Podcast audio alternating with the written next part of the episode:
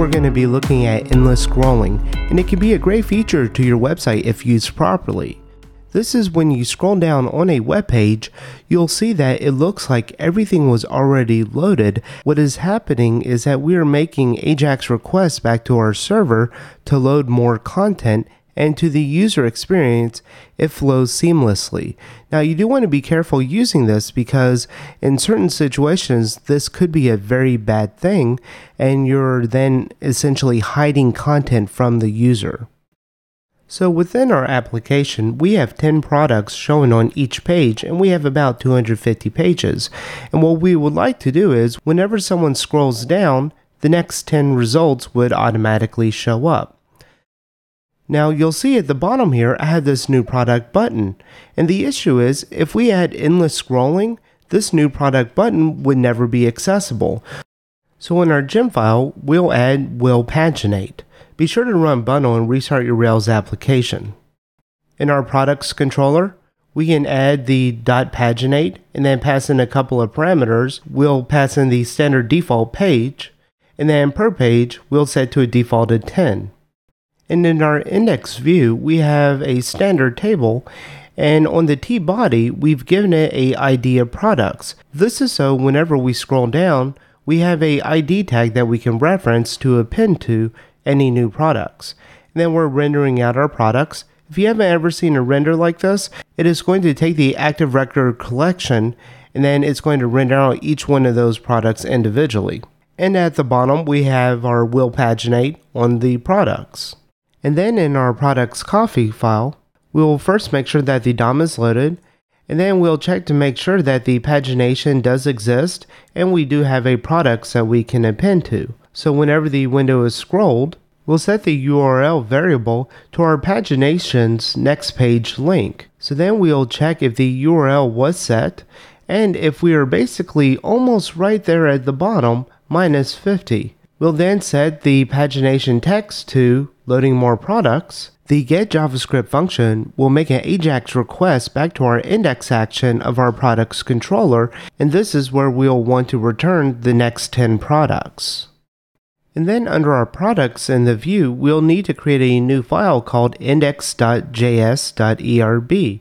And in here, we'll reference our product's ID, and then we'll render, escaping the JavaScript, the next list of products. If the products has a next page, which this is just a helper provided by the will paginate, then we'll replace the pagination with the new paginations. Otherwise, we will remove the pagination indicating that we are at the bottom of the list.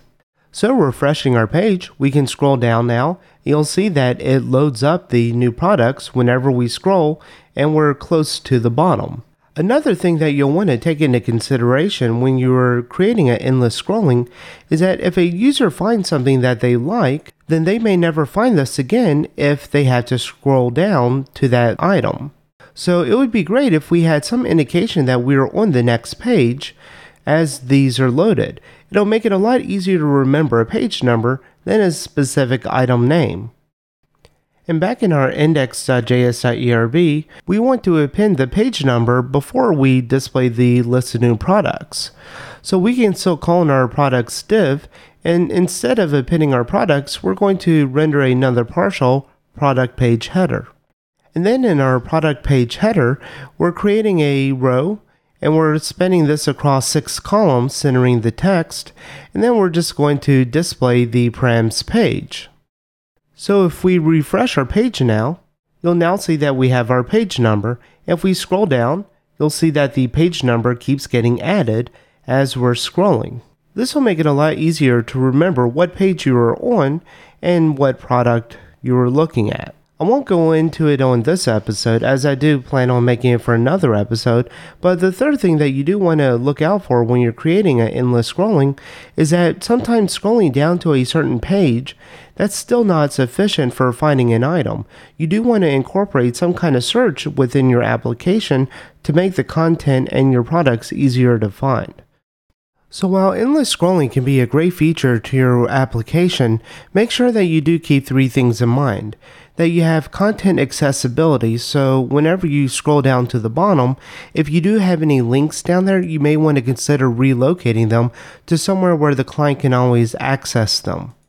You may want to consider adding in a separation like we did with our pages whenever the new pagination is rendered. And if you are going to use endless scrolling, also make sure that you are incorporating some kind of search so that your list can be searched through instead of having to scroll down to a specific item. Well, that's all for this episode. Thank you for watching.